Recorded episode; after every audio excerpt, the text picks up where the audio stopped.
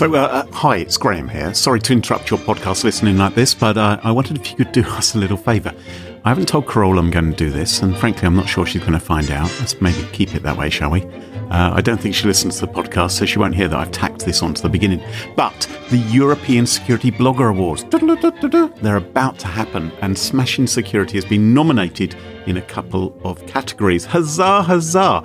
You can vote in the awards for your favourite security blogs and security podcasts, hint, hint but you've only got a few days before the voting closes. So do it today. Do it now. Hit pause.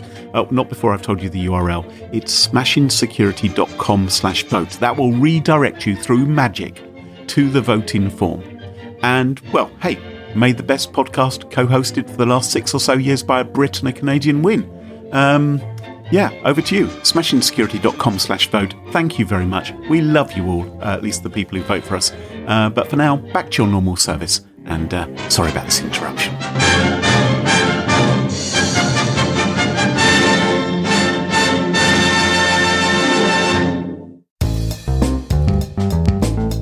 Oh my god, they didn't kill him, did they?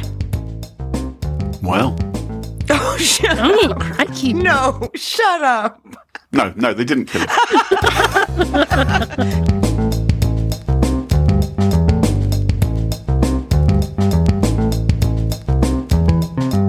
Smashing Security, Episode 275 Jail for Bing. And mental health apps may not be good for you. With Carole Theriault and Graham Cluley. Hello, hello, and welcome to Smashing Security, episode 275. My name's Graham Cluley. And I'm Carole Theriault.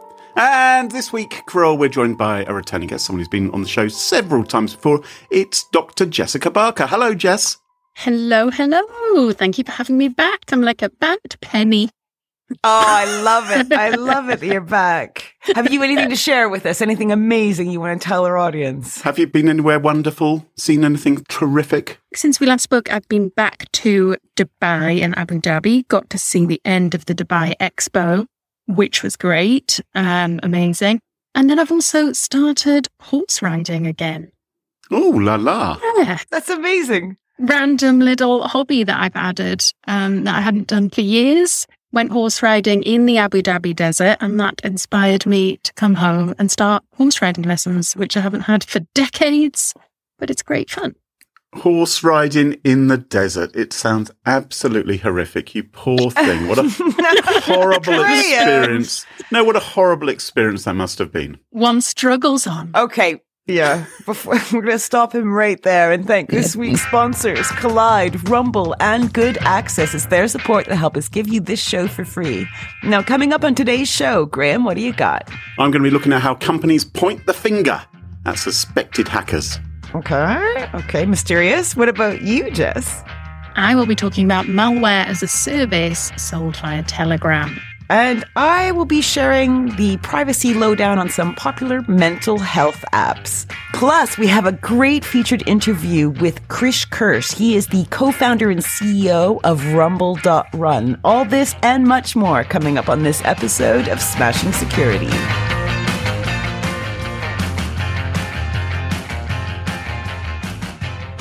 Now, chums, chums, have you ever felt unlistened to in the workplace?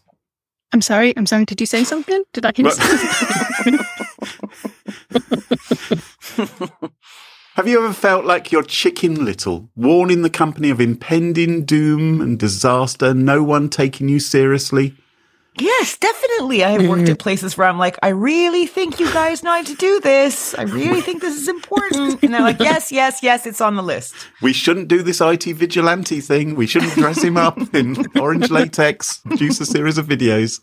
Um, did you warn something dreadful was going to happen, then discover to your horror that you'd been thrown into a Chinese jail for seven years? Had that ever happened to you? No.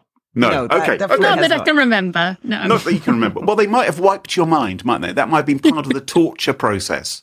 It's always possible. I have to ask myself all the time, what might have happened yesterday that I've had wiped in a sort of men in black scenario from my brain? This could work in my advantage, actually. if you forget everything. Hmm. Let me tell you the story of a man, a man called Han Bing. He is a database administrator Right? And he worked for a real estate company in China called Lian Jia, formerly known as Homelink. Okay. And in his job, he uh, he had some security responsibilities. He had admin rights and so forth, and he discovered what he believed were some problems with the security, the computer security at his company, and he wanted to bring them to the attention of senior members of the firm. Right. So he's like, "Ooh, this looks a bit not good for us. Let me just let me just get tip it off." Yeah. Yeah, we, we need to fix this. There's a problem here. It needs, or something needs to be patched or reconfigured, or we need to throw some budget at the wall and see if it sticks. Kind of what you want ideal employees to do. Yeah. Yeah, Yeah, sounds great. it sounds good. like I said, have you ever been in that situation where you've kind of gone, uh, guys, I, th- I think we've got a problem, Houston. I think, I think, and everyone's like, shush, shush, shush, shush. Will you stop distracting us from what we really want to focus on with all your, oh, there's a security problem. Uh, There's some sort of, Yes. you we're know, trying to design the sales service to be slicker. Please stop telling us about vulnerabilities. yeah, vulnerability with the landing page, or did you realize this page you've created allows you to send spam text messages to anyone in the world for free or something like that? Not that that's ever happened at any companies we've ever worked at, Carol. Something like that, which we've warned about, and maybe people aren't that interested in dealing with. I cannot confirm or deny. And then the worst happens, and they say, "Why didn't anyone tell us? Shouldn't you have known Right. about this?" Yeah. And maybe you've already spoken to your boss, and your boss is like, shh, shh, shh, shh, you know, come on, come on, come on, come on. Don't worry. No, no one's going to exploit that. And you think, well, I'm going to go to the very top. I'm going to usurp my boss. I'm going to waltz around him. I'm going to go straight to the chiefs. I'm going to explain the problem to them. They're going to reward me with riches. They're going to be so grateful that I've brought this to their attention. And maybe my boss will get the boot because he isn't taking this problem seriously, but you feel strongly about it. Yes, exactly. Exactly. It's exactly that scenario, isn't it? Can I just bring even a bit further? I Yes. suspect many people like me, after announcing, and I would always do it in writing, right? And then I would print with the metadata of the email that I sent and keep a copy of said email just in case they erase the whole server or my emails from the server saying, uh, and no, you never did tell us. And then, in case they break into your home and burn your printed copy, you have it tattooed on your left buttock. That's right. Well, we talked about tattooing stuff like this. The ultimate backup, in fact. There it is on your on your backside. I feel this was a conversation the last episode that I joined you on. Your tattoo artists are busy. well, Oxford, you know. So Han Bing, Han Bing, with another database administrator who he got on board, he presented his evidence to the bosses and he waited for their response. You can imagine the scene, the flip charts, the PowerPoint slides, the rolled up sleeves, the expectance of backslaps, congratulations, the opening of champagne, instant pay rises all round. We're going to fix the problem. You are a hero. You Okay. saved the company. that That's was what his- they're imagining. if that's what they're imagining, they're sorely mistaken. Like even half that is, you know, just like thanks, we'll look into it. Is me the best one should be able to hope for, or my experience anyway. Well, well Maybe they've not been through this before. Yeah, maybe Right, not. right, maybe they're a little naive. Well, it, it didn't quite go down how they planned because people had their noses seriously put out of joint by what Han Bing said.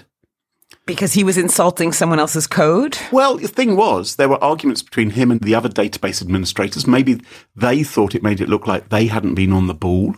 Maybe mm-hmm. they had been lax in the security. They had maybe introduced problems or not dealt with issues. And here was this whistleblower kicking up a stink, making them look bad. And of course, the boss as well, he's been sort of undermined by Han Bing going to the big bosses. Oh my god, they didn't kill him, did they? Well, Oh, shut oh, up. crikey. No, shut up. no, no, they didn't kill him. Good, Graham. But I prefer good. your story. I mean, we could we could say he got killed at that point if you like. No, no, Well, no, no, no. I There was there was something happened to him which was even worse than death. he had his office relocated. He was moved, Oh, What, near the toilets? That's the worst. probably near the toilets, maybe on the back of a seven three seven. It was some cockroach class. I don't know, but they they moved they moved his office, and he he felt sad. He thought, no, no one likes me at this company more. I, I'm undervalued. I try to do something amazing, and here Yeah. I am sitting near the bugs. And according to the Chinese reports, the reports which come out of China, which have been translated with the help of online services for me to understand, he became passive and sluggish, often late and early, and there was absenteeism. So he wasn't quite as enthusiastic as he used to be Yeah. because he felt like, well, no, no one cares about me, little old me. Okay, so he's he's he's disgruntled. He is disgruntled. Either he had completely ridiculous, out of proportion thoughts as to how well he would be rewarded, No. or maybe he was just a bit of a grumpy old misanthrope in the first place. Bit of a git. Why not both? Maybe both. Possibly both. Quite possibly both. often, often does combine, doesn't it? You feel like you, the people who are grumpiest feel like they deserve the most. That's so true. Yeah, and it's the way you communicate these things. Like, you know, if you're saying, Captain, I found a problem and George did it, that's going to cause a bit of fracas in the group. Right, But right. if, if, but if you're kind of like, hey, I think we can tighten our security even further. Yeah, it sounds like going for a full on presentation Yeah. and finger pointing. It may not have been the way to go. So what happened next is where the company's problems really started. Because on June the 4th, 2018, someone using admin privileges and a root account accessed financial informations on the servers at this company, Lianjia. And they deleted the data. In fact, they didn't just delete the data, they wiped it. They overwrote it multiple times with garbage to try to prevent the data from being recovered. But so all their financial data, all their stuff, all their accounts gone. All gone. Large parts of their oh. operations were impacted. Were they in debt? Just out of interest. I'm just my conspiracy hats on. no. well, just checking. Tens of thousands of employees went without salaries for an extended period of time. And it cost them tens of thousands of dollars to restore the data and get things back up and running again. But they, they think there were much more costs than that. And so the company initiated an investigation and they thought, well, who could possibly have accessed this root account and these used these admin privileges to access this database? And by a process of elimination, well, they came down to a list of the five database administrators they who they employed. mm-hmm. And they were, of course, Han Bing, Gary Google, Peter Pornhub, Arthur Altavista, and Dudley Dogpile. Dudley Dogpile? You don't remember Dogpile? No. Oh, Carol, how old are you? Dogpile was a search engine. It still is. For real? Is it? This is a new one to me. Not a very popular one. Is it shit? Is that the whole point? It was a bit. it was a bit like Ask Jeeves, but um, with dogs as their logo instead. I've never even heard of it. There you go. Not the best name. I know, but you know, how crazy is Google or Bing and or you know all the rest of them? So they asked these five people. They said, "Can you hand over your laptops? We want to take a look at them." And four of them said, "Sure, no problem. Go ahead. Forensically examine as much as you like." But Han Bing, he went, "Oh, whoa, whoa, whoa, whoa, whoa, whoa? No, hey, hang on." He said, "He said I've got some private data on my laptop, and if anyone wants my password, it has to be the police."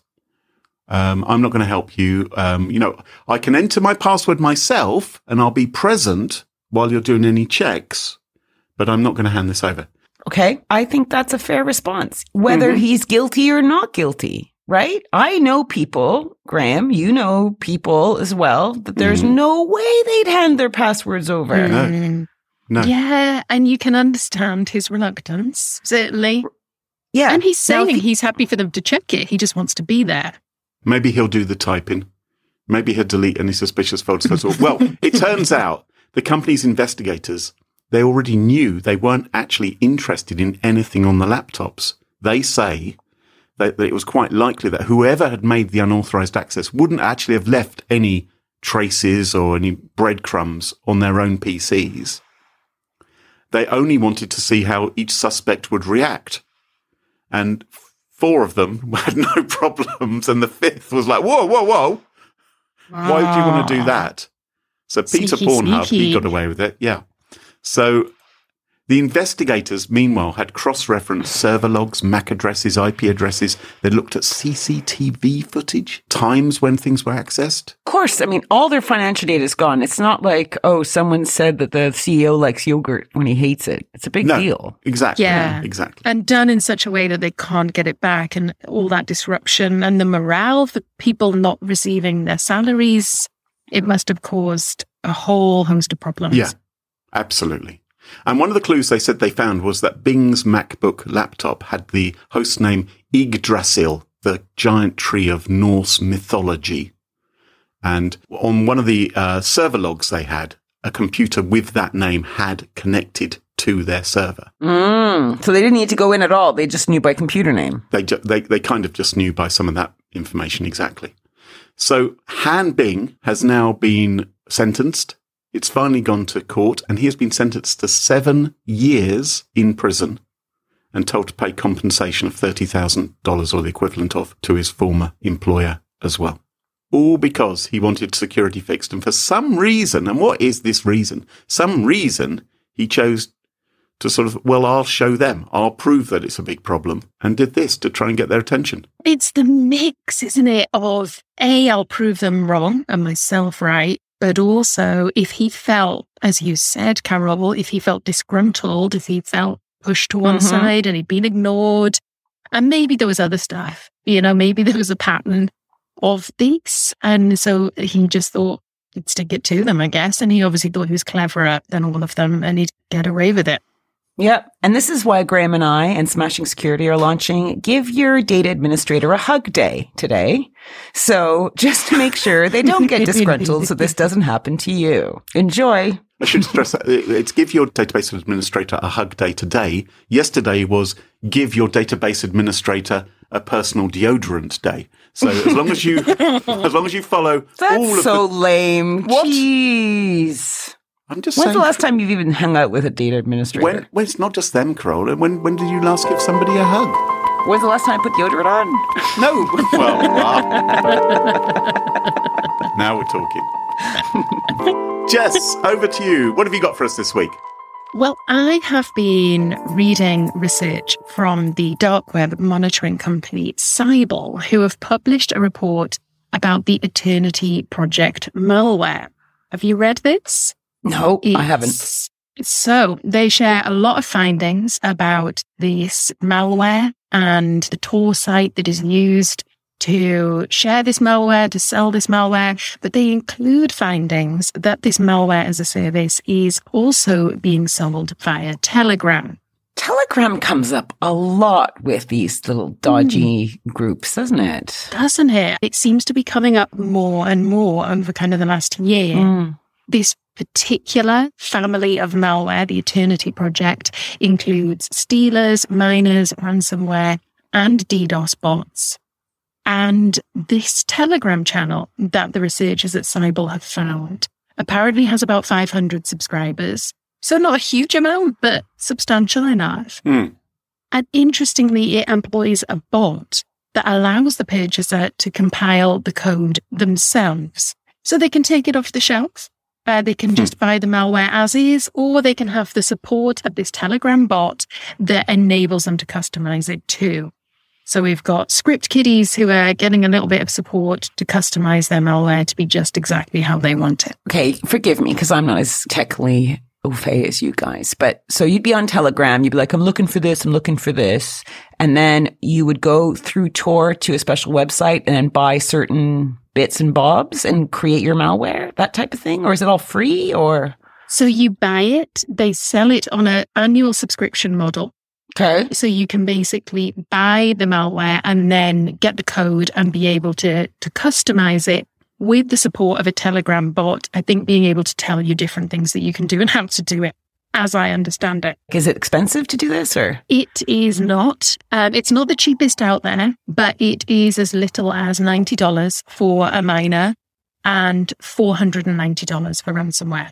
So ransomware is the most expensive. It is pretty cheap when compared to the potential rewards for using Right. this code. Yeah. And that's that's the worry, of course, is that these sort of services give the tools to absolutely anyone with a criminal bent, so that they can begin to exploit it and make potentially a large amount of money. And I just want to say when Jessica says miners, she does mean crypto miners, not uh, kids. Not Arthur Scargill. Good point. Yes, crypto So I'm, sorry. miner. I'm, I'm keeping it topical. Um, So I wonder what Telegram says about this. Like they've always, as far as I know, said, look, we don't monitor the chats. We don't know what people are using for. We don't have logs. We're not responsible. We're just letting people connect. Yeah, I haven't seen if they've responded to this. Um, it's pretty Mm. new. This news coming out, Mhm. I don't think they have, and they don't seem to respond to much of this stuff individually. They seem to have this kind of statement, as you say, that you know, hey, this is just happening on Telegram, but we're not responsible for it. And I think probably what they would say would be that the onus is on people who stumble across these groups to report them so they can be shut down. But of course, they can pop up within seconds elsewhere. So there's a lot of this going on on Telegram, and some of these groups have thousands and thousands of people participating on them, sharing information, um, including sometimes journalists. Uh, you know, there's journalists who are subscribed to Telegram channels where they find out what the latest ransomware attacks Yeah. are going to be. that's very true. There's probably companies out there who are also subscribed to some of these channels just to get a heads up as to whether they might be the next target. This is certainly not the first time that we have seen Telegram being used by cyber criminals for all sorts of different things as well. Not just this selling malware, but being used for cryptocurrency scams, job recruitment scams that I think we've spoken about before on smashing security, sharing Hmm. of of nudes, you know, unauthorized um, without people's permission. And BlackBerry recently released a report about remote access Trojan being sold really, really cheaply, $20. Um, and that was also using a Telegram channel kind of a support with nearly 3,000 subscribers. So this seems to be growing more and more as a problem.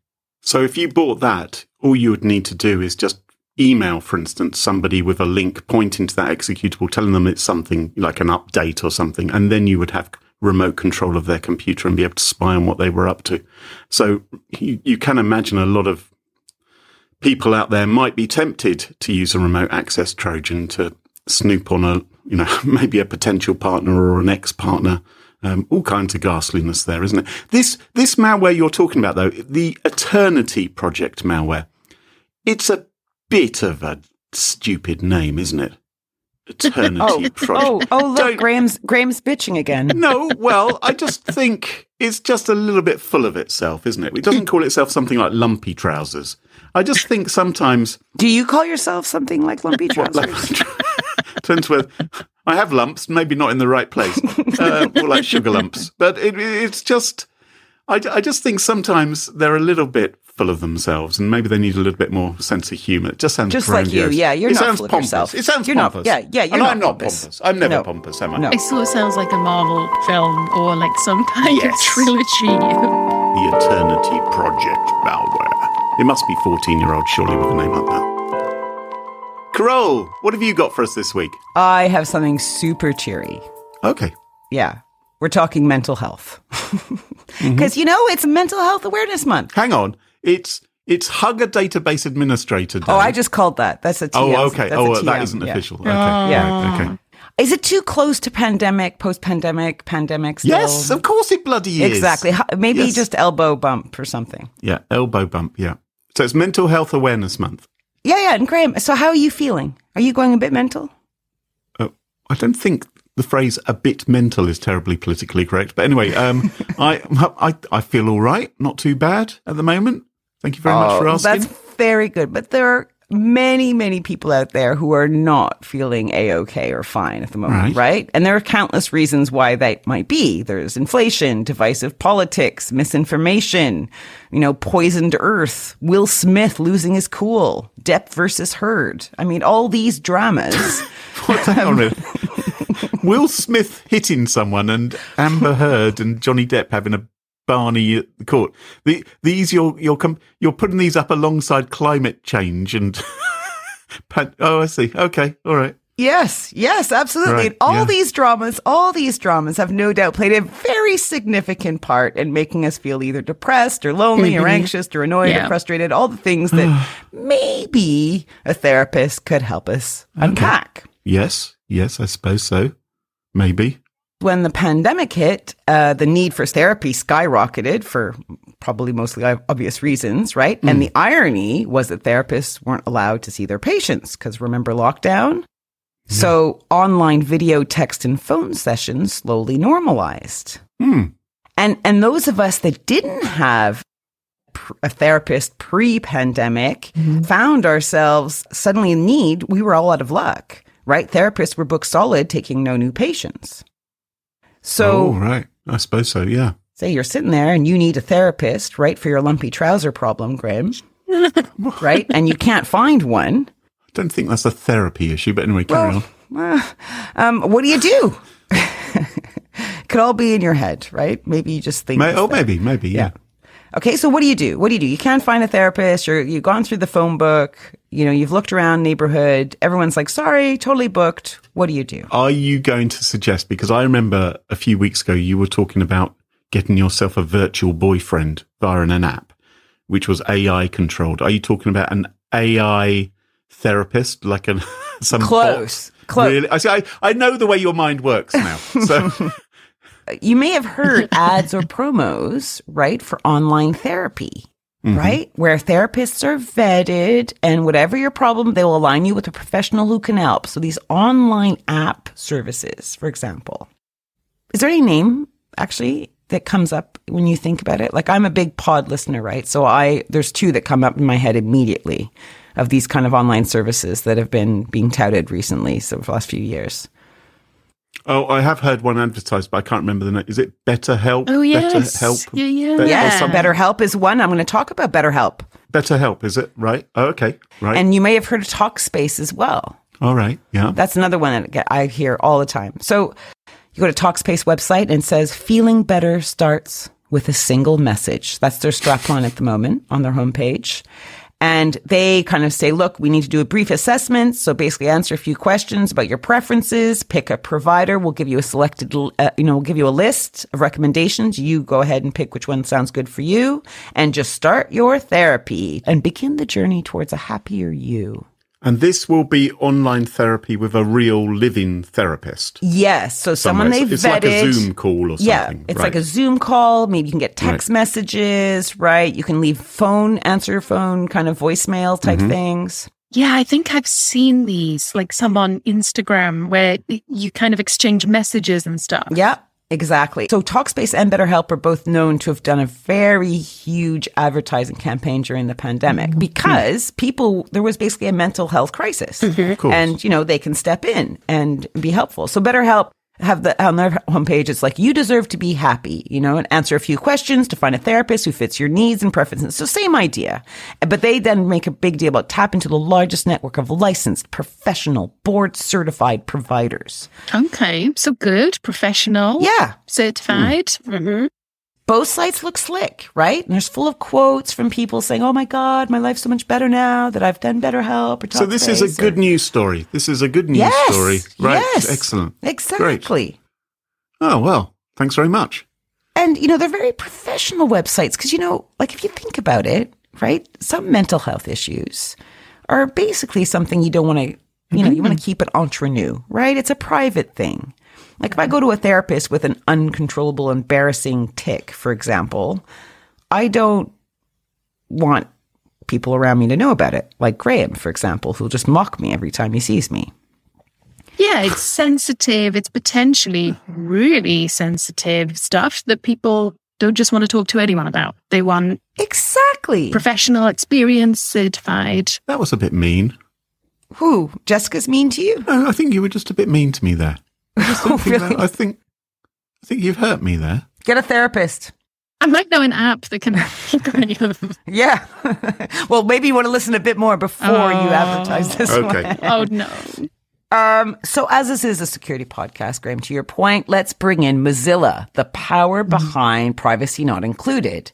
And this is a site devoted to assessing products, services uh, that are online, connected, and they give them a privacy rating. Sometimes that's a good privacy rating, and sometimes it's a poo-poo rating. So Mozilla, they're the people who make Firefox and Thunderbird and, and this little like kind of project they do uh, have a team of i think they must have lawyers in there because they read all the small print they look at the settings they do some research online they reach out to the company for a response. And just last week they released their findings on a slew of mental health apps. Okay. and it's not scary at all if you don't care a jot about privacy. Okay, so um, I'm gonna. So you know how I said I knew about Talkspace and BetterHelp. So I had those already listed before I went and read all the the stuff that they'd done, and both of them are listed as two of the six worst offenders in Mozilla's list. The Two that have been advertising so much through the pandemic. Yes. Trying to build their, you know, the number of people that use their services. So I'm going to list out, like, this is Carol's Cliff Notes, if you want, of uh, Mozilla's Privacy Not Included's Cliff Notes on Talkspace. um, and you obviously all the links are in the show notes, so you can go read to your heart's content. But Talkspace says they collect a lot of personal information on users, including name, email address, phone number, gender, relationship status, employer, geolocation information, transcripts, and more. And they say they can use this personal information for marketing, tailored advertising, and research purposes.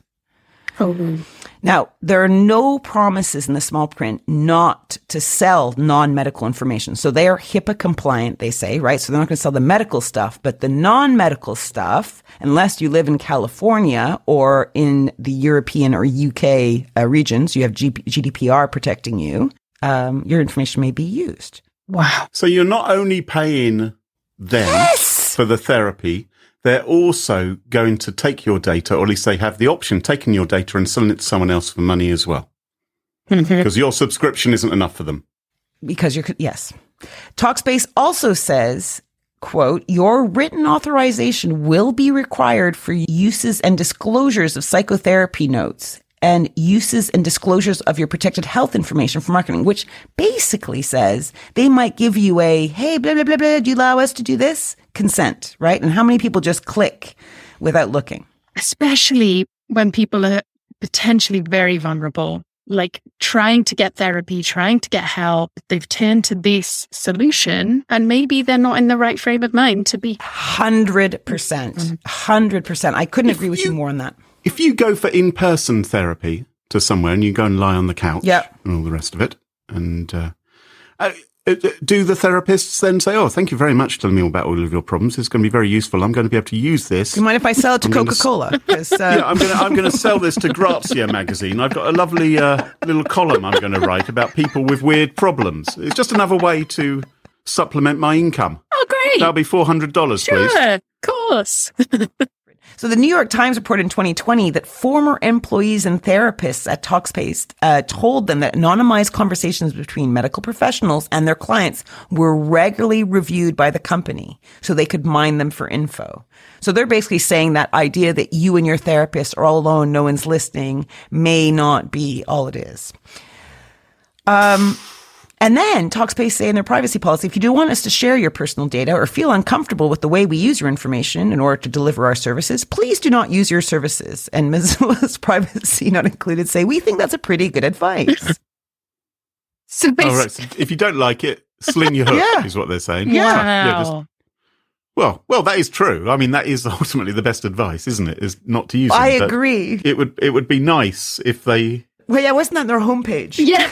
Yeah, exactly. but they could have had that on big letters there. Just say, by the way, you don't want to use us. Great work, Mozilla, though. I know. I'm, it's such a great site. Seriously, I'm going to mm-hmm. recommend that all listeners and you too bookmark that page because you know you mm-hmm. sometimes like, oh, we need to buy a new something. You know, something smart, for example, for the home. Um, mm-hmm. You can just go look and see if they've already reviewed it, and if not, you can actually give it to them oh. and recommend that they go review it for you. So it's a very cool site. So again, link in the show notes. Do, you know, do check it out, guys. It's really good. BetterHelp wasn't much better. They say they collect, use, and store communications between users and counselors on their platform. They also collect a whole lot of personal information from responses on their intake questionnaire, like are you feeling depressed or anxious, or are you struggling to maintain relationships, to things like name, age, email address, and phone number. And Mozilla say as well that they can use this data they collect on you for personalization, product offerings relevant to your individual interests, and targeted ads. So, like, if you had an embarrassing problem, like, say you were a shoe fetishist or a foot fetishist, Oh no! right? What would your ads Yeah. be? Like, Shoes and feet. for nail polish? Yeah, but you'd love it, wouldn't you? You'd be happy if you're a foot fetishist to get loads of shoes and feet Yeah, well, it doesn't help your drama and your therapy. Maybe you're getting therapy because you can't get enough pictures of shoes and feet. And this, they're actually doing you a favour. Maybe you're thinking, well, it's just hard to get hold of n- new material. And even The Economist again shared a report of one user that said, when I first joined BetterHelp, I started to see targeted ads with words that I had used on the app to describe my personal experiences. Wow! Like it's, Oh, boy. right? Wow! No, you're not feeling good. You may be feeling a bit paranoid. Mm-hmm. You're in this session. You're talking about your deepest hurts and Yeah. sensitivities, and then you see words that you have used being I'm just imagining, yeah, I'm just imagining getting some therapy and suddenly I've got ads for a trombone, a terrapin and half a pound of lard appearing. you know, because I've shared my most intimate thoughts. And we're, we're, well, it's, it's a horrendous thing, isn't it? when you put it like that, Graham. Oh, no. See, I would really like it if more products and services, if I'm paying for them, I could have some confidence is that is how they're making their money. I know, and we've said that before in the show. We've kind of said that, right? Free is not free. Yeah. Yeah, it's nice to pay for something, but you then learn to be suspicious if something's free. But when they start charging you and they're also mining you for information or exploiting it in some fashion, then that really feels quite underhand because how are you going to spot that unless you read the terms and conditions and all the privacy policies which we know I mean, Jen, nobody's a cult writer, she's Mozilla's privacy not included lead, right? She says, quote, the vast hmm. majority of mental health apps are exceptionally creepy. They track, share, and capitalize on users' most intimate personal thoughts, feelings like moods, mental state, biometric data. Turns out researching mental health apps is not good for your mental health, as it reveals how negligent and craven these companies can be with our most intimate personal information, unquote. Like that's Wow. scathing, right? Yeah, yeah, that that is. You can feel the anger of that statement, and yeah, it's. You sort of think as well. I'm obviously naive, but you would think, okay, it's a company making a mental health app. They're making all these statements about how they want people to be happier and healthier. So to then know that behind the scenes they And have made that decision Yep. to to actually at least open the door on misusing data in that way just feels so sad, doesn't it? Uh, Yes, and what's really gross about it is they. I have seen many ads from these two particular companies talk about how much cheaper it is to use these services rather than going to a therapist in their office or having a one-on-one with a you know therapist that you find on your own. And the other problem is Silicon Valley investors are pouring hundreds of millions of dollars into these apps. Insurance companies get to collect extra data on the people they insure. Data brokers are enriching their databases with even more sensitive data. Just wait until you start getting your online therapy in Mark Zuckerberg's metaverse. Do you know what assets are connected to your network? Most organizations don't. For your security program to be effective, you need an inventory of all your devices so you can make critical decisions fast. Well, Rumble was made by the creator of Metasploit, which explains why it finds many devices that other solutions miss, including orphaned machines running outdated operating systems. Quickly find systems affected by the latest security news. Just think of Log4j, SolarWinds, and Kaspersky. It can even tell you which machines are missing endpoint protection from your local network all the way to the cloud. Sign up for a free trial and build your asset inventory in minutes. Get your trial at rumble.run. That's rumble.run. And thanks to Rumble for supporting the show. So, we all know that users these days sometimes have to connect from an unsecured network using any device they have at hand, and companies have no control over the device, applications, clouds, and the infrastructure that connects it all together. This rapid shift in online work created security gaps that bad actors use to the full. And most importantly, companies need to emphasize the reduction of risk of a data breach if a user's credentials are stolen. This is why you need to check out Good Access. This is a global company based in the Czech Republic with a proven 10 year track record. They are a bunch of security enthusiasts dedicated to delivering anytime, anywhere secure remote access for small and medium sized businesses worldwide. And this begins with a free good access starter product for unlimited usage by up to 100 employees. Yes, you heard right 100 employees. Learn more at smashingsecurity.com forward slash good access. And big thank yous to Good Access for sponsoring the show. Kolide sends employees important, timely, and relevant security recommendations for their Linux, Mac, and Windows devices right inside Slack. Kolide is perfect for organizations that care deeply about compliance and security, but don't want to get there by locking down devices to the point where they become unusable. So instead of frustrating your employees, Kolide educates them about security and device management while directing them to fix important problems. Sign up today by visiting smashingsecurity.com slash kolide. That's smashingsecurity.com slash K-O-L-I-D-E. Enter your email when prompted and you will receive a free Kolide goodie bag after your trial activates. You can try Kolide with all of its features on an unlimited number of devices for free, no credit card required. Try it out at smashingsecurity.com slash kolide. That's smashingsecurity.com slash K-O-L-I-D-E. IDE, and thanks to Kolide for supporting the show. And welcome back. And you join us at our favourite part of the show, the part of the show that we like to call Pick of the Week. Pick of the week. Pick of the week. Pick of the week is the part of the show where everyone chooses something they like. Could be a funny story, a book that they've read, a TV show, a movie, a record, a podcast, a website, or an app. Whatever they wish. Doesn't have to be security related necessarily. Better not be. Well, my pick of the week this week is not security related. Good. I've been rummaging around on the old Netflix. I thought, look, you know, I pay for this every month. Maybe I should watch a few more shows. And I have been watching a. Don't worry, they're not tracking you.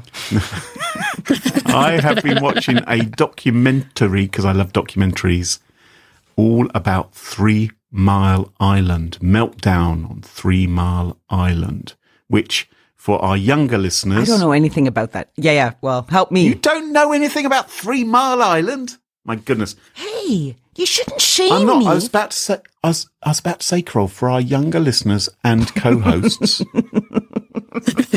I will tell you, this was the worst commercial nuclear accident in U.S. history, where a nuclear reactor began to go a little bit, it's rather boiled over.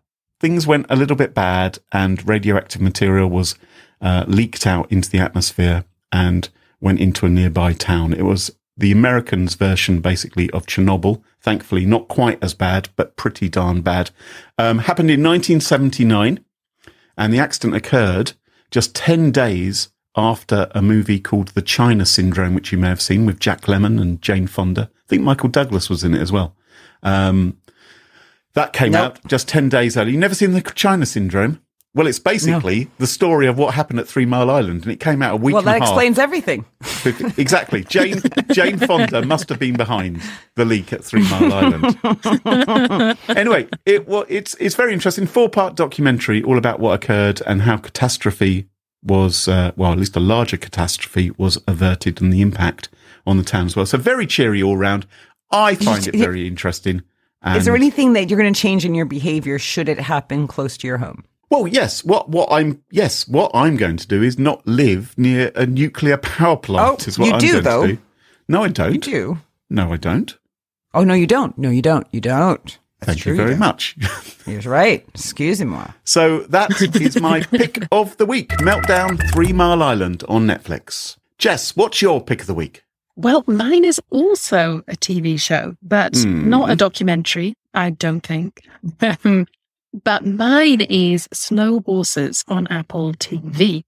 Have either of you watched this? No, No, I I haven't. It's on my list, though. It is on my list. Oh, it's so good. It's so good.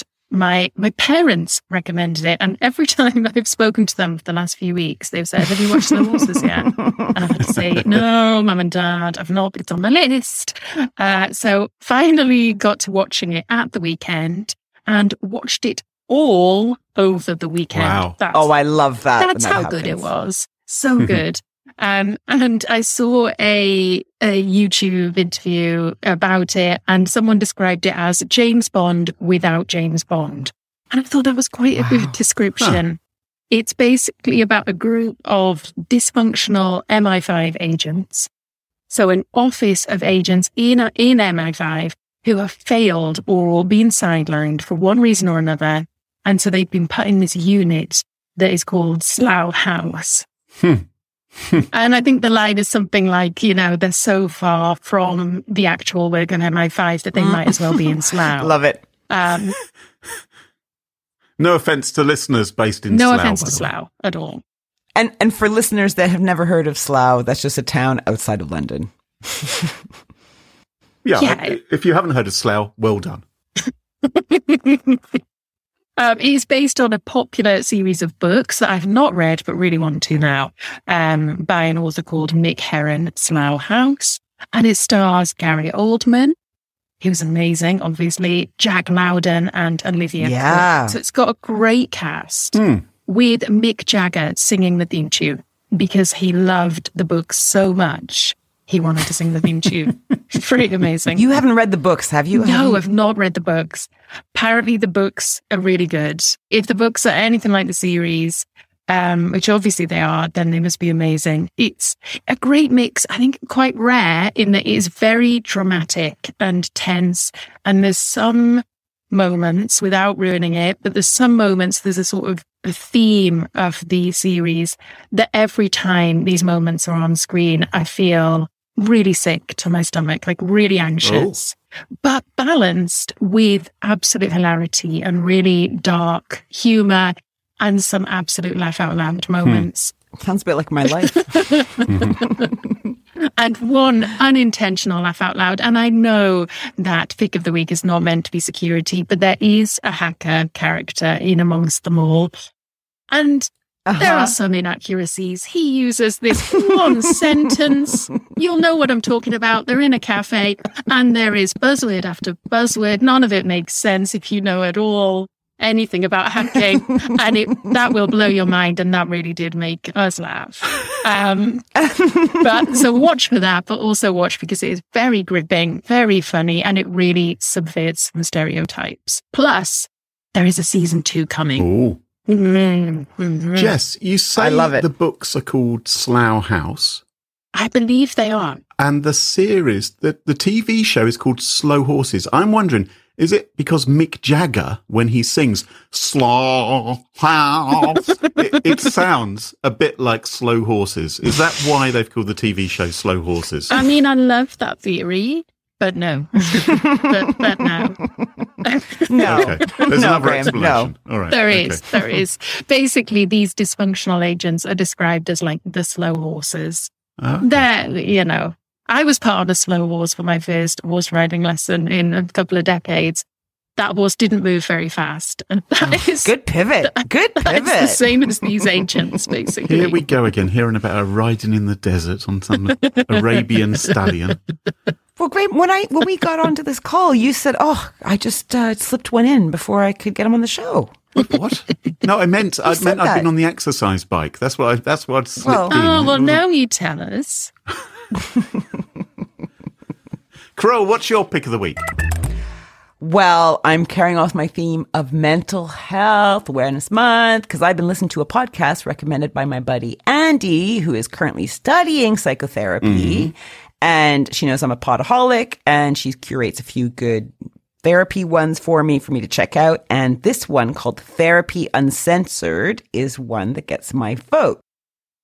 Co-hosted uh, by Sue Marriott and Ann Kelley, and they describe it as a candid, unscripted conversation rooted in attachment and relational science. So, Graham, I imagine you're as interested in my pick of the week as you I was into yours. Yeah, yeah, I'm all into that. Yeah. But uh, the idea is that they unpack how to improve relationships with others and understand what makes you and those you love emotionally tick.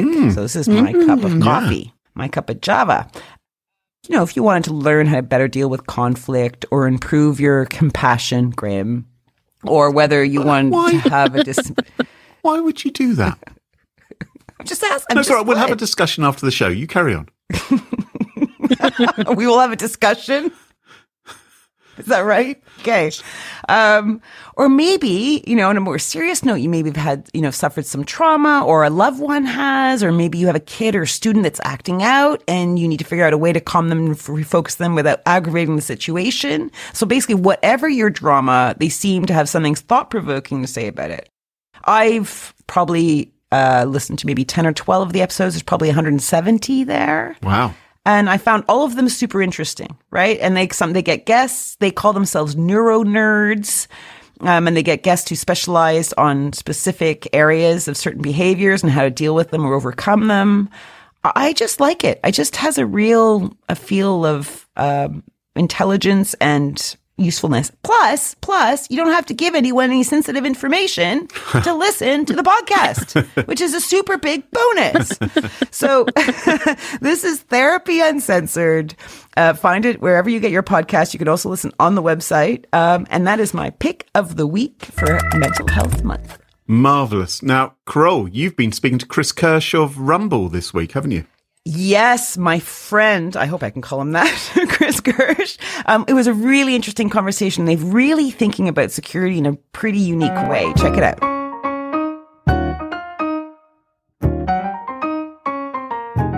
So, a treat today. We have Chris Kirsch, the CEO of Rumble.Run, a company he co founded with Metasploit creator HD Moore to help companies get visibility into everything connected to the network. Welcome back to Smashing Security, Chris. Thank you very much. Now, we are here to talk effectively about knowing thy network, you know, and a big part of that is asset inventory or what we're connecting to the network at any given time. So it sounds to me pretty straightforward. Is there a problem? Am I missing something? Yeah, so you think that asset inventory is a solved problem, but most companies still use a spreadsheet or at best some home baked solution. And even when they use a professional solution, often that's called a, a CMDB, stands for Configuration Management Database, essentially like a database of all the assets on your network. Mm. Those solutions typically still miss about 10 to 40% of devices on the network. That's a lot. Yeah, and it can be as high as 80. I've seen that too. There are a few reasons for that. It mostly depends on, on what technology they're using, but the, the root cause is usually that there are unmanaged assets uh, that are no longer managed through drift, uh, through reorgs in the, in the company. Nobody's responsible for them anymore, or they've always been unmanaged because there were just some um, employee putting out a rogue router on the network or a rogue machine. Right. Uh, or or assets that have become unmanaged over time, right? Right. Legacy stuff. Like, you know, that stuff. fax machine's been there forever. Yeah, yeah. for those for those listeners who don't know what a fax machine is. Sorry, go on, go on. yeah. so um becomes even worse when you've got things like mergers and acquisitions, right? Then you've got what I call like digital archaeology, where the, the people who originally set up the network are no longer there. Nobody knows that certain subnets exist. You might not have credentials for all of the machines on there. And it gets even worse with operational technology and IoT because those are typically completely off the radar of the IT team. You know, it's a bit like an attic, right? Like, I think I kind of know what's stored up there, but really, probably 80% have no idea, right? And it's like, I would say I know, and I was like, of course I know where that is. And then it would take me three days to find it. So there's solutions out there to help you figure all this out. Why are they having a trouble discovering these devices? You know, m- most of the other solutions take very much an IT mindset to the problem. And they're saying, well, if there is a device on the network, then surely I have the ability to log onto it or to install software on it. So mm. they either deploy agents or they use something called an authenticated scan, which is basically connecting to the device, logging in with username and password, and then interrogating the device on on, on what it is. And mm. uh, so vulnerability scanners, for example, are a, a good uh, case for that, where they try to log onto every device and they they do a reasonable job. But there are two things. Number one, if they can't authenticate to a device because it's unmanaged, or maybe it's like a Polycom phone, or it's a right some kind of HVAC system or something like that, right? Or or a developer box that was set up in the corner for testing that's not on the, the Active Directory, right? Yeah. So those kind of things they really struggle with. And things like vulnerability scanners don't collect the right information for asset inventory. Something might be a, an IP camera or something. And they will only tell you, oh, it's Linux 2618, something very generic that actually doesn't help you very much in figuring out what something is. Huh. Right. Right. Okay. So one good example for that is uh, we we did a project with a luxury retailer. You know the the kind of stuff that you and I maybe want to buy but can't afford. And, and uh, so they had a, a, global retail network, different brands and so on, um, very fragmented because they'd acquired a lot of different fashion houses over the years. And okay. so we did a bake off against a major IT service management vendor. And that means what? A bake off? A, a bake off means, you know, like we, they tried Rumble versus the other product. Right. And right. Uh, when they were scanning, uh, especially for their Asian operations, which had a lot of uh, lack of visibility, M&A, uh, different fiefdoms, IT fiefdoms, you know, uh, we found mm-hmm. two and a half times as many devices on that network. And the reason for that was that they just didn't have a lot of the credentials and they were also missing network segments. There were some network segments that didn't even know they had, so they weren't scanning them. So you're looking for these things in a different way, right? So you must have something unique that you're doing. Are you allowed to tell us, or is it all secret? secret? yeah, I, am I'm, I'm happy to tell you just just a little bit. I, am I'm, I'm just going to give you a peek behind the curtain. So okay, good. in a nutshell, um, the the, the reason our solution is that good is really uh, thanks to my my co-founder. Uh, his name is HD Moore, and he's mm-hmm. the creator of Metasploit. Uh, Metasploit is an open source network penetration testing tool. And mm-hmm. so, um, when you think about it, a penetration tester is dropped onto a network either from the outside looking in or on the inside and trying to figure out what's on the network. And then once they figure out, okay, there's active machines here and there, then they need to fingerprint those machines and figure out what they are before they attack them. Because if you don't know what it is, you can't attack it, right? And mm-hmm, then Metasploit mm-hmm. goes further. It exploits machines, there's post exploitation, all of that stuff. But um, HD basically had the idea of applying the early phases of a pen test, the network scanning and the fingerprinting, to IT oh. asset inventory. So he says like using something really cool and applying it to the most boring thing on the planet, you know? And, um, yeah. So by, by using that approach compared to the IT focused approach of logging onto machines, uh, you find all the orphaned and rogue devices and all the weird stuff on your network. And that's not just the case for IT, but it's also the case for OT. So operational technology, IoT, manufacturing, hospitals, you know, like all of that stuff. Um, wow. So say I did this, I ran this, and I found, you know, I don't know, this plethora of devices mm-hmm. connected to my network. What do I do then? Like, I, you're giving me visibility, or are you giving me tools to try and go and look at them as well? Yeah. So uh, typically, what you do uh, depends on who you are. Like, we have different types of users using that data, and it's really quite interesting. So, uh, four different types of users. The first one is the enterprise security team. So they use it for situational awareness. They want to know, um, you know, that most of them scan internally, trying to figure out what do I actually have behind the firewall. Some of mm. them also take an external perspective, looking in and saying what is actually exposed outside from the from the internet that attackers might be able to see from the outside. And then once they have that situational awareness, they can use yeah. uh, Rumble in many cases for what I call rapid response for breaking security news. You know, like they, they listen to, uh, to smashing security and they hear about things like log4j and SolarWinds and like, hey, we shouldn't use Kaspersky anymore and all of those things. So mm-hmm. how do you find those things on the network? And so with Rumble, we really uh, do things differently because we decouple the scan from the assessment. We scan your network and we collect a bunch of stuff. And then uh, at the moment when you actually need to know a specific thing, then you can say, show me all of the things that are X, right? So for log4j, we might Oh. find you all of the applications that um, include log4j. SolarWinds boxes we can fingerprint through certain through certain attributes, and we can even uh, fingerprint uh, Windows devices that are running Kaspersky uh, without authentication over the network. So it it goes a lot deeper than most people expect for an unauthenticated scan. Wow. So so that's the enterprise security team, right? But then we have the the second user group is incident response. And in incident response, really there are a few other use cases. So uh, people use it both proactively and reactively. Um, so proactive would be something like threat hunting. You're you're you know that there are a lot of devices getting attacked. Let's say uh, Schneider Electric had some power supplies that had an, an a security issue. So you try to find all of these devices so that you can patch and update them, right? Um, or to see if they were already compromised, for example. Yeah, you're trying to race ahead of the Exactly. of potential attack, right? Exactly. And the, the reactive side would be something like you're getting an alert on a certain IP address, but you don't know what's behind that IP address.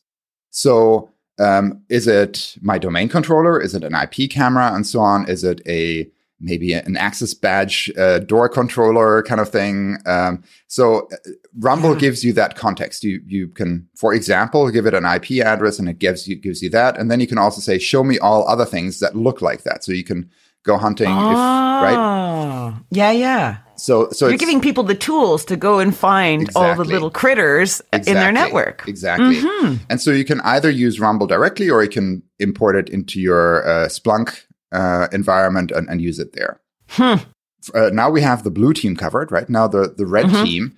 So the penetration testers love it because it really helps them with their reconnaissance phase. It uh, provides you a lot more depth th- than some of the other open source uh, tools, and it provides you a very good user interface to pivot into information. So you can bet. look, for example, for we have something called like an, an outlier uh, index where you can filter for devices that are weird and different from the other ones. You can look for devices that are not on the Active Directory because they're probably not patched, right? And we can even find you devices that are multi-homed, so that have two network cards and that allow you to jump from one network segment into the other as a pivot point. We can do that even when we only scan one of the interfaces because a lot of the devices are leaking their secondary interfaces. I bet you pen testers that are listening out there are now downloading fast. Okay. yeah. okay. And group four, group four. Group four. Okay. So group four is IT teams. So now we're outside of the security realm. And so uh, those folks typically have a CMDB or, or are looking to, to get a CMDB, but they're really having trouble getting the right data into it, getting clean data, getting comprehensive data. yes. Uh, they can pull Rumble data into ServiceNow. Uh, that's a very common one. Jira Service Management is uh, one that's uh, up and coming. And uh, that enables them to, number one, have a fuller view of what they actually have on the network. They can look for operating systems and devices that are end of life, that are no longer patchable, and so on. And so um, you, you think that given our history, uh, we would only sell into security, but actually our largest deal was with a telco provider that purely uses it for that use case. and so we cover all of the industries really across the board from anything from brick and mortar retail to cloud hosting providers. Now, tell me, listeners are listening to this and they're going, look, can I have a play around with this? I just want to see what's connected to my network. What do you say to that, Chris? Sure, absolutely. So they can do that. Uh, and quite frankly, I'm, I'm making some bold claims here. And most people don't really believe that you can do that with an unauthenticated scan until you try it out. And by the way, we then also augment that with um, API integrations to cloud hosting providers, with integrations with, let's say, CrowdStrike and Sentinel One, where you can figure out am, and are any of my endpoints missing endpoint protection, for example. That's a huge use case, right? So, so if you'd like to try any of that out, uh, please go to rumble.run. There is a 21 day trial, fully featured. You can go up to 50,000 devices. You can go wild if you want to. Um, just register and go. Um, some people start out just with their home network. It's uh, the easiest way to do it because it's a small network. It's uh, somewhere where you don't need to ask others for permission. They get comfortable with that, see the quality of the scan, and then they bring it to work. That's what we see quite often. And um, if you'd started a trial at the beginning of this interview, you may already be done scanning your home network because it's really quick and easy to get started and to scan the network and then to view your devices. And if you uh, are not in IT or security as a job, or you just want to use this at home, we also have a free edition for up, to uh, 256 devices. And uh, you can do that either use that for free at home or even in a small business, you can use it commercially. So that's fine as well. So, what happens if you're not technically au fait, like some of our listeners may not be, and they want to try this out? Will they be able to get comprehensible information even if they're not very techy? Yeah, what most people find is uh, let's say uh, somebody who's not as technical in scanning a home network most people scan their network and they're quite surprised what they find because they thought like, oh, I know what's on my home network. It's not that big. It's not that complicated. And then they figure out like, oh yeah, that thing, I put that in like five years ago. I didn't even remember that. And, and that thing, oh yeah, like m- my daughter added that. I didn't know that was connected and so on. So, um, it's quite eye opening mm-hmm. just to see what's connected. Of course, if you want to dive in deeper and do some of the more funky stuff, that requires a little bit more technical expertise, but uh, we we see just you know tech enthusiasts and, and private people using it as well, up to you know very large enterprises. Chris, thank you so much. This is Chris Kirsch, CEO of Rumble.run. Is there anything you'd like to add? No, just head over to rumble.run, uh, give the product a try, and thanks a lot for having me. Listeners, you heard Chris run to rumble.run so that you can see what devices are connected to your network. Chris, thank you so much for coming on the show. Okay. You can say thanks if you want. You can say like, yeah. I didn't know how you wanted to cut it. you can respond. we can, we can. And that just about wraps up the show for this week. Jess, I'm sure lots of our listeners would love to follow you online. What's the best way for folks to do that? You can find me on Twitter at Dr. Jessica Barker and check out cygenta.co.uk to see what we're all about. Marvelous. And you can follow us on Twitter at Smashing Security, no G. Twitter now to have a G. And we also have a Smashing Security subreddit. And don't forget to ensure you never miss another episode follow Smashing Security in your favourite podcast app, such as Apple Podcasts, Spotify, and Google Podcasts. And again, massive thank you to our episode sponsors, Kolide, Good Access, and Rumble, and to our wonderful Patreon communities. Thanks to them all, this show is free. And for episode show notes, sponsorship information, guest list, and the entire back catalog of more than 275 episodes, check out smashingsecurity.com. Until next time, cheerio. Bye-bye. Bye. Bye-bye.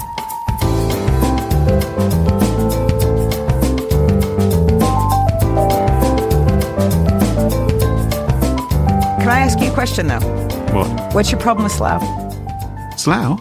I have very good friends that live in Slough. What's your problem with Slough? Do you? It's just the word. It's a bit like stains. Slough looks oh, like. Okay, I'll just hang up the phone now. Slough looks like slough. And Yeah. stains just makes me think of dirty underpants.